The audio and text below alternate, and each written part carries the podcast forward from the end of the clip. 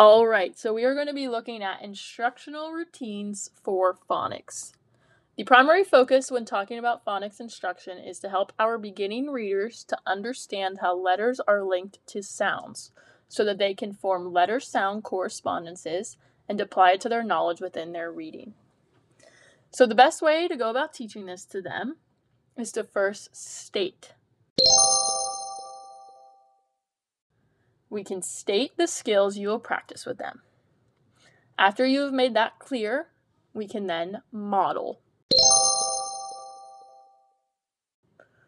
Model that specific skill for them to hear and visualize.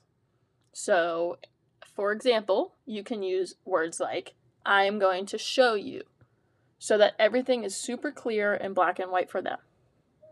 We can then guide. Guide practice of the skill for as long as they need to feel confident with it and show predictable signs of success. And lastly, we can then release the responsibility. So we're going to release responsibility for independent practice so that they can start working with the word on their own. So, now that we have the specifics on how to teach instructional routines with your students, I'm going to go through a quick little example with you on how to teach this within the classroom. First things first, to make this a little bit easier for everyone, you can give each student a word card with the word you are going to go through with them on it. So in this example, we're going to be using the word cat. So after every student has a word card and you have a word card, we will first explain the task to the students.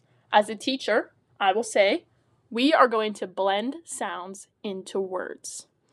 That way, it's clear on what you're about to do with them and they are understanding what's going to happen. After I explain it to them, I will then model the task. As you model, it will be best if you hold up your word card with the word cat on it so they can see and visualize as you model. The first thing I will say to the students is listen and watch. After you say that, you can say, I will say each sound slowly. Here is when you sound out the word for them. So sounding out the word cat would sound like k, a, t. After you had sounded out the word, you can say, I will blend the sounds. This is the part where you basically just say the word all together. So it will sound like cat. After you had modeled the task for the students, it is now time for you and the students to practice it together. First thing you can say to them is listen. As you do this, each student will have the word card in front of them with their word cat on it so they can see as they say and sound it out. So, together, you will say k, a, t. That way, they can start to practice saying the word with you.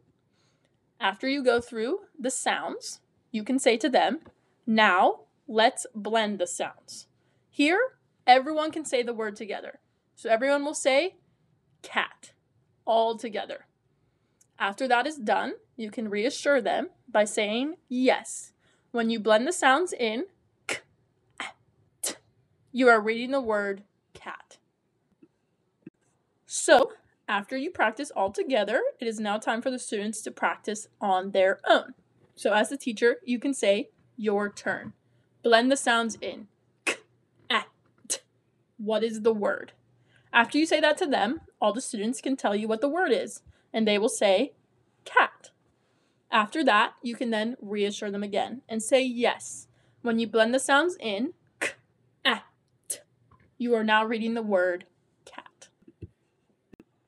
after all of that is said and done, it is time for independent practice. So basically, when the students consistently blend words with the known letter sounds, you can provide individual turns using different words so that they can start practicing. So, a good way to do this is to call on students in an unpredictable order so that they can all practice with different words and different sounds so they can start to get a feel for how to connect words to sounds.